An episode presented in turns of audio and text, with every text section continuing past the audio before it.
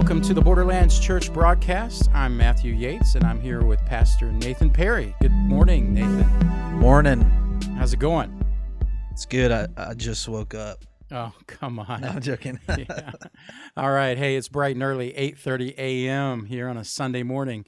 We are Borderlands Church. We meet at 2601 Richmond Road, Lexington, Kentucky 40509 in the Doubletree Suites, somewhere inside of that big nice foyer there that looks very French because it's the French Quarter. We're in one of those rooms. So you just have to look for the big sign that says welcome. the? Big Easy. The Big Easy. That's right. We're in the Big Easy, The Big Easy. the 40509. So, hey, we want to welcome you guys. Thank you for listening to us this morning. Borderlands Church is a brand new church in Lexington. We've actually had three, this will be our fourth Sunday morning Yep, service. Today will be the fourth. it's been going real well. This uh, past week, we were talking about prayer and uh, the importance of that as a core value for our church, of course. Uh, in the in Jesus' day, Pastor Nathan, uh, everybody had a rabbi, the, the Jewish folks, and the rabbis taught their disciples to pray. And so one day, Jesus was hanging out with his disciples, and say, they said, "You know, Jesus, teach us to pray, right?" And so we talked a little bit about that and some other things about prayer. Um, you want to you want to tell the folks what we talked about? Yes. And did oh, you want to know a fun fact about prayer too? Tell us.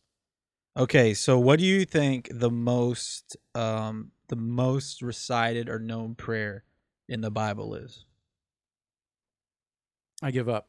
Well, what do you think? Like just guess. I would think the Lord's prayer, right? Oh, you mean the prayers that are in the Bible? No, like the most recited like verse or prayer in the Bible. Oh, mm, I don't know. Tell me. Well, a lot of people think I don't know. I used to think it was like, uh, what's the one? Oh, I can do all things through Christ who strengthened me. Oh yeah, I can do all. You think it was something like that, right? Well, yeah, probably. What is it? It's actually Deuteronomy six four and such and such as it goes on. Hear, O Israel, the Lord our God, the Lord is one. well, yeah. So the the mantra of the Jewish nation Yes. of Israel. Pretty interesting. Ah, that's just a Hmm. side note. That's Pretty cool. Fun fact. Now we know. I learned that in college. Cool. Paid- College paid off, right? Yep, college paid off. I remember. so we're talking about prayer. Yes, we are. Um, in our core value, prayer and intercession. This is our tenth core value. You can find this in First Thessalonians 5, 16 through 18. It says, Rejoice always, pray without ceasing, and everything give thanks, for this is God's will for you in Christ Jesus.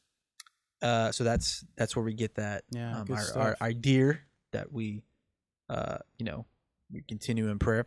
Um, and Richard Foster writes, prayer catapults us into the frontiers of spiritual life. Of all the spiritual disciplines, prayer is the most central because it ushers us into perpetual communion with the Father. Meditation introduces us into the inner life. Fasting is accompanying means. Study transforms our minds, but it is the discipline of prayer that brings us into the deepest and highest work of the human spirit. Real prayer is life creating and life changing. Yeah, good quote. So prayer is essential to the Christian faith, is essential to what we are doing as a church. And just how, what we're going to talk about to, or what we talked about last week is just um, understanding what prayer is, um, some tips on how to pray, and then just encouraging us to um, engage in a meaningful prayer life.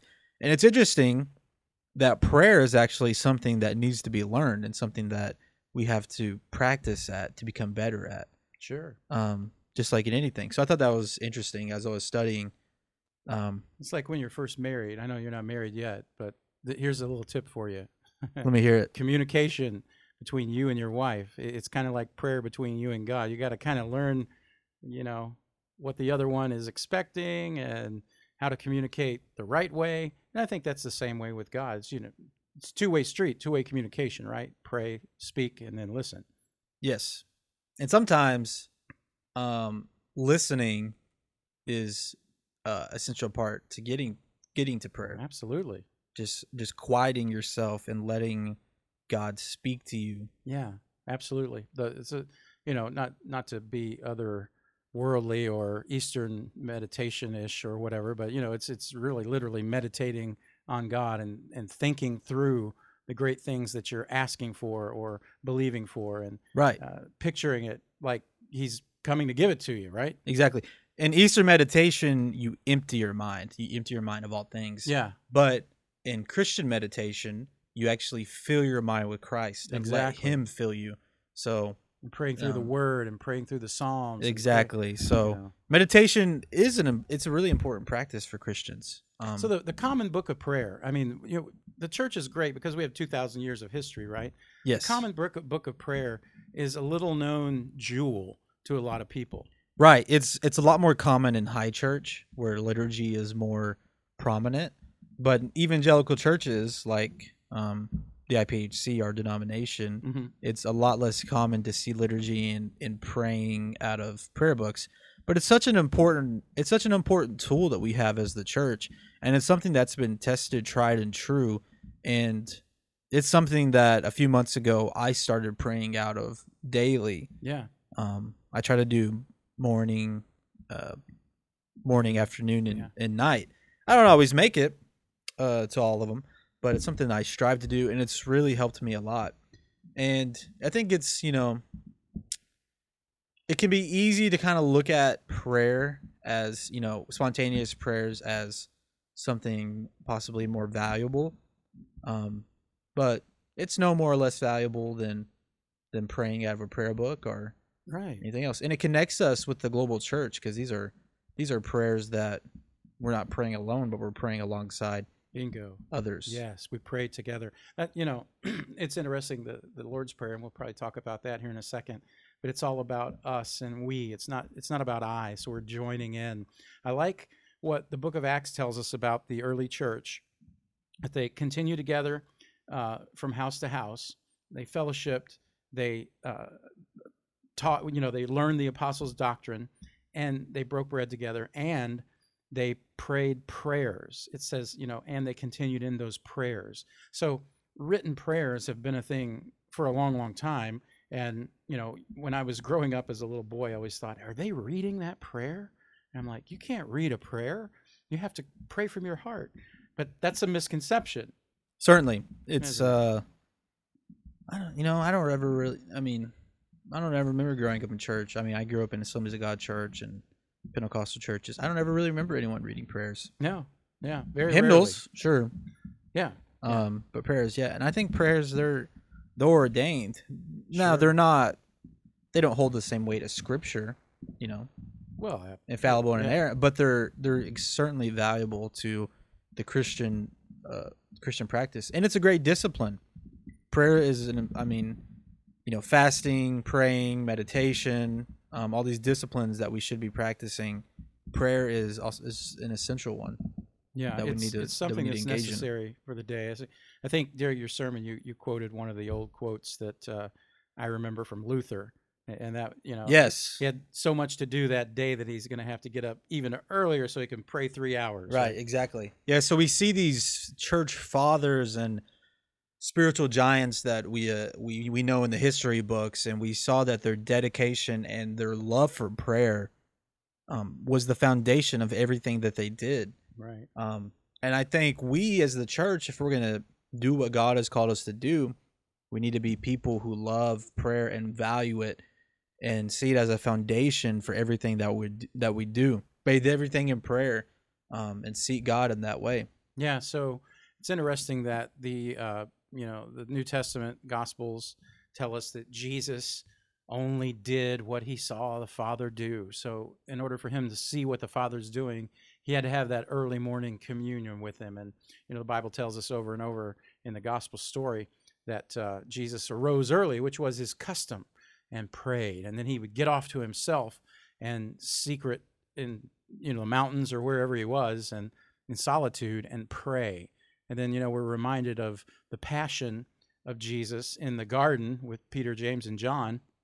And he prays intensely, so intense that his sweat becomes as great drops of blood, right? So, learning from the Master, Jesus, is one of the biggest keys to New Testament prayer, isn't it? Yes, it is.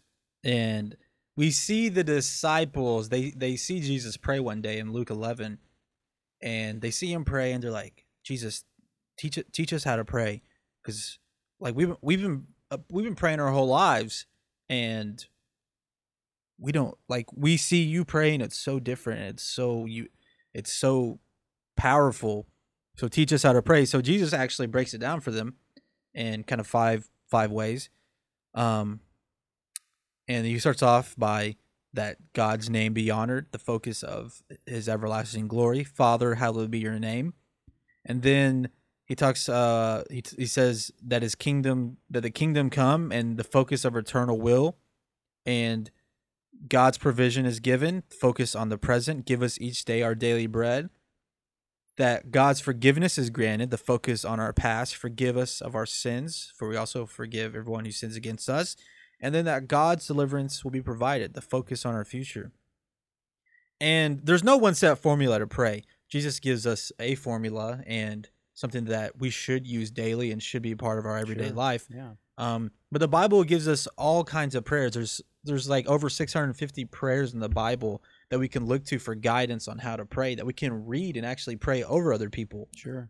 Um, I knew uh, one of my youth pastors was talking about um, this guy that he knew that was real prophetic, and a lot of times when he's praying over people, he's just praying scriptures that he's memorized. And I think that's that's something that you can do, and I think, um, but Jesus gives us this kind of this kind of guideline that we can pray to that we can use to to learn how to pray and pray meaningful and prayers that change So the Thanks. beautiful thing about that prayer is when we pray it, we are entering into solidarity with the entire body of Christ because there's more than likely somebody else praying that same prayer at that very time. And you know, I think the Lord's Prayer is a, a great way to kick off prayer. You know, in in my life, I kick off most of the time my prayer time with that prayer, and I think it's been Yeah, me too. The history of the church, you know, we. Uh, especially, you know, like in the Catholic Church, they'll start off every prayer they pray with, you know, and our Father who art in heaven, hallowed be thy name. And I think that's really cool. so, one of the key factors to that is the solidarity that we're entering into and praying with and for each other. Because in that, there's prayers for each other. Forgive me of my sin as I forgive the, those who sinned against me. So, that's a two way street. And that's what prayer is it's a meaningful two way communication. certainly um yeah so prayer something we as a church need to we need to engage in daily um i mean paul says pray without ceasing which kind of seems like at first it seems impossible but when you create a lifestyle of Right. prayer Yeah. and it becomes uh, like almost an urgency in your life that that you need to pray about things then you'll start to see um, your life transformed you start praying today daily you'll find that a year from now you are a completely different person because god has dramatically changed you because prayer changes things around us but also changes us And that's exactly what we do at Borderlands Church. So if you're out there listening today, you still have time to make it to service this morning at 11 a.m. at the Doubletree Suites in Lexington, Kentucky at 2601 Richmond Road. We'd love to uh, hear your prayer requests and, you know, come out and let us pray for you. Or you can email us info at borderlands.church. So, hey, until next time, this is the Borderlands broadcast. I'm Matthew Yates, and i'm nathan perry and we want to invite you to check out our website, Borderlands, that's with an S, dot church. You can also check out our Apple podcast. We'll have a new podcast up every Tuesday there. And we want to invite you at 11 a.m. on Sunday mornings to the Doubletree Suites 2601 Richmond Road, Lexington, Kentucky. And so until next time, our prayer is that you will be blessed and you'll make it a great day.